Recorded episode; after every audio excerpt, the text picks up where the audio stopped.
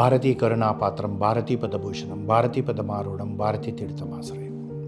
ఒక ఇంట్లో ఓ పెద్ద ఆయన ఉండేవాడు. రిటైర్ అయిపోయిన తర్వాత తను పిల్లలతో సంతోషంగా ఉన్నాడు.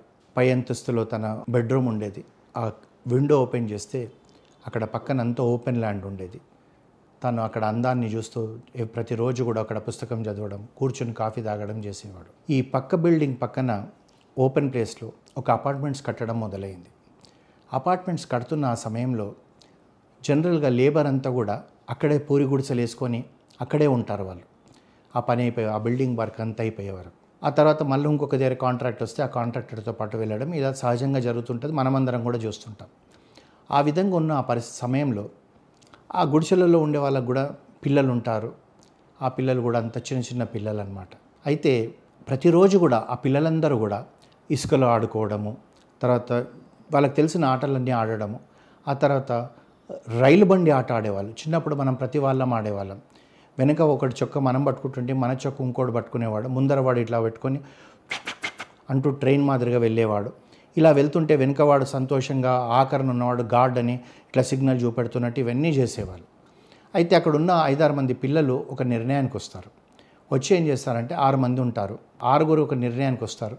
ఏమనంటే ప్రతిరోజు ఒకడు ఇంజన్ కావడం, ఇంజన్ అంటే గొప్పగా ఫీల్ కావడం, ఇంజన్ ముందుకు తీసుకెళ్తుంది ట్రైన్ అని చెప్పేసి ప్రతివాడు ఏమంటాడంటే అరే ఈరోజు నేను ఇంజన్, రేపు నువ్వు ఇంజనే అంటాడు. కానీ ఒక కుర్రాడు మాత్రం ఎప్పుడు కూడా నేను గార్డ్గానే ఉంటాను అని చెప్పేవాడు.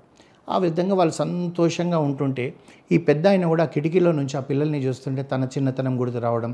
మనం కూడా చూడండి, పిల్లలు, ఆ చిన్న పిల్లలు వాళ్ళకు తెలియకుండానే వాళ్ళు నవ్వుతే మన ముఖంలో నవ్వు వస్తుంది. రీజన్ అంటే తెలియదు, వాళ్ళని చూస్తే ఆనందం అనిపిస్తుంది.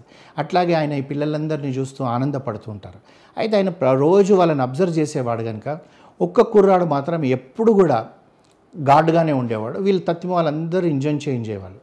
ఒక్కొక్కసారి ఆయన కూడా కిందికి వెళ్ళిపోయి ఆ ఇసుకలో కూర్చుని ఆ పిల్లలు ఆడుకునే ఆటలు చూసేవాడు.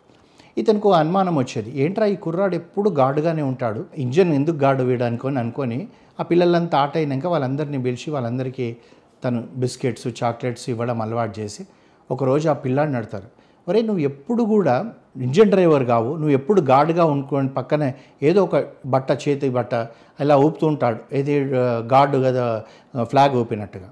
అతను అడుగుతాడు, నువ్వు ఎప్పుడు ఇదే ఉంటావు కదా అంటే అతను ఒక మాట అంటాడు, తాతయ్య నేను ఈ ఆట ఆడుకోవాలి నా స్నేహితులతోటి, కానీ నాకు చొక్క లేదు, చొక్క ఉంటేనే నేను ఇంజన్ అవుతాను. వీళ్ళందరికీ చొక్క ఉంది కనుక వాళ్ళు ఇంజన్ అవుతున్నారు. అది లేదని చెప్పి నేను ఏడుస్తూ కూర్చుంటే నేను ఈ ఆటలో పాల్గొనలేను కదా, నాకు చొక్కా లేకపోతే ఏముంది, నేను గార్డుగా ఆడుకుంటున్నాను అంటాడు. అనేటప్పటికీ పెద్ద ఆయన, వీడు నాకు గురువు మాదిరిగా జీవిత సత్యాన్ని నేర్పించాడే, ఎందుకంటే మనమందరం కూడా మన దగ్గర లేదు లేదు లేదు లేదు అని ఏడుస్తూనే ఉంటాం, కానీ నాకు ఈశ్వరుడు ఇది ఇచ్చాడు, దీంతో నేను సంతోషంగా ఉంటాను, ఈ సంతోషమే నన్ను కాపాడుతుంది అని అనుకుంటున్నాం. ఆ చిన్న కుర్రాడుకున్నంత విచక్షణ జ్ఞానం కూడా మనకు లేకుండా మనం ఈ సొసైటీలో చూస్తుంటాం. ప్రతి వాళ్ళు ఉన్నది కూడా సరిపోదు, ఇంకా ఇంకా ఇంకా అని చెప్పి ఎన్ని తప్పుడు తోవలలో పోతున్నారు, ఎంత అవినీతితో డబ్బు సంపాదిస్తున్నారు, ఏదైనా కానివ్వండి ఇంకా కావాలి, ఇంకా కావాలి, ఇంకా కావాలి. ఆ ఇంకకు ఎంత దూరం అనేది కూడా తెలియదు. ఆ కుర్రాడు చూడు, తాతయ్య నాకు చొక్కా లేదు, నేను ఇంజన్ కాలేను, కానీ నేను ఆటలో పాల్గొనాలి, నేను నా స్నేహితులతో ఉండాలి, అందుగురించి నేను గార్డ్ అవుతున్నాను, నేను సంతోషంగా ఉన్నాను అంటాడు. అది మనం నేర్చుకోవాలి. జీవితంలో చిన్న చిన్నయే మనకు జీవితాలకు దారి చూపెడుతుంది.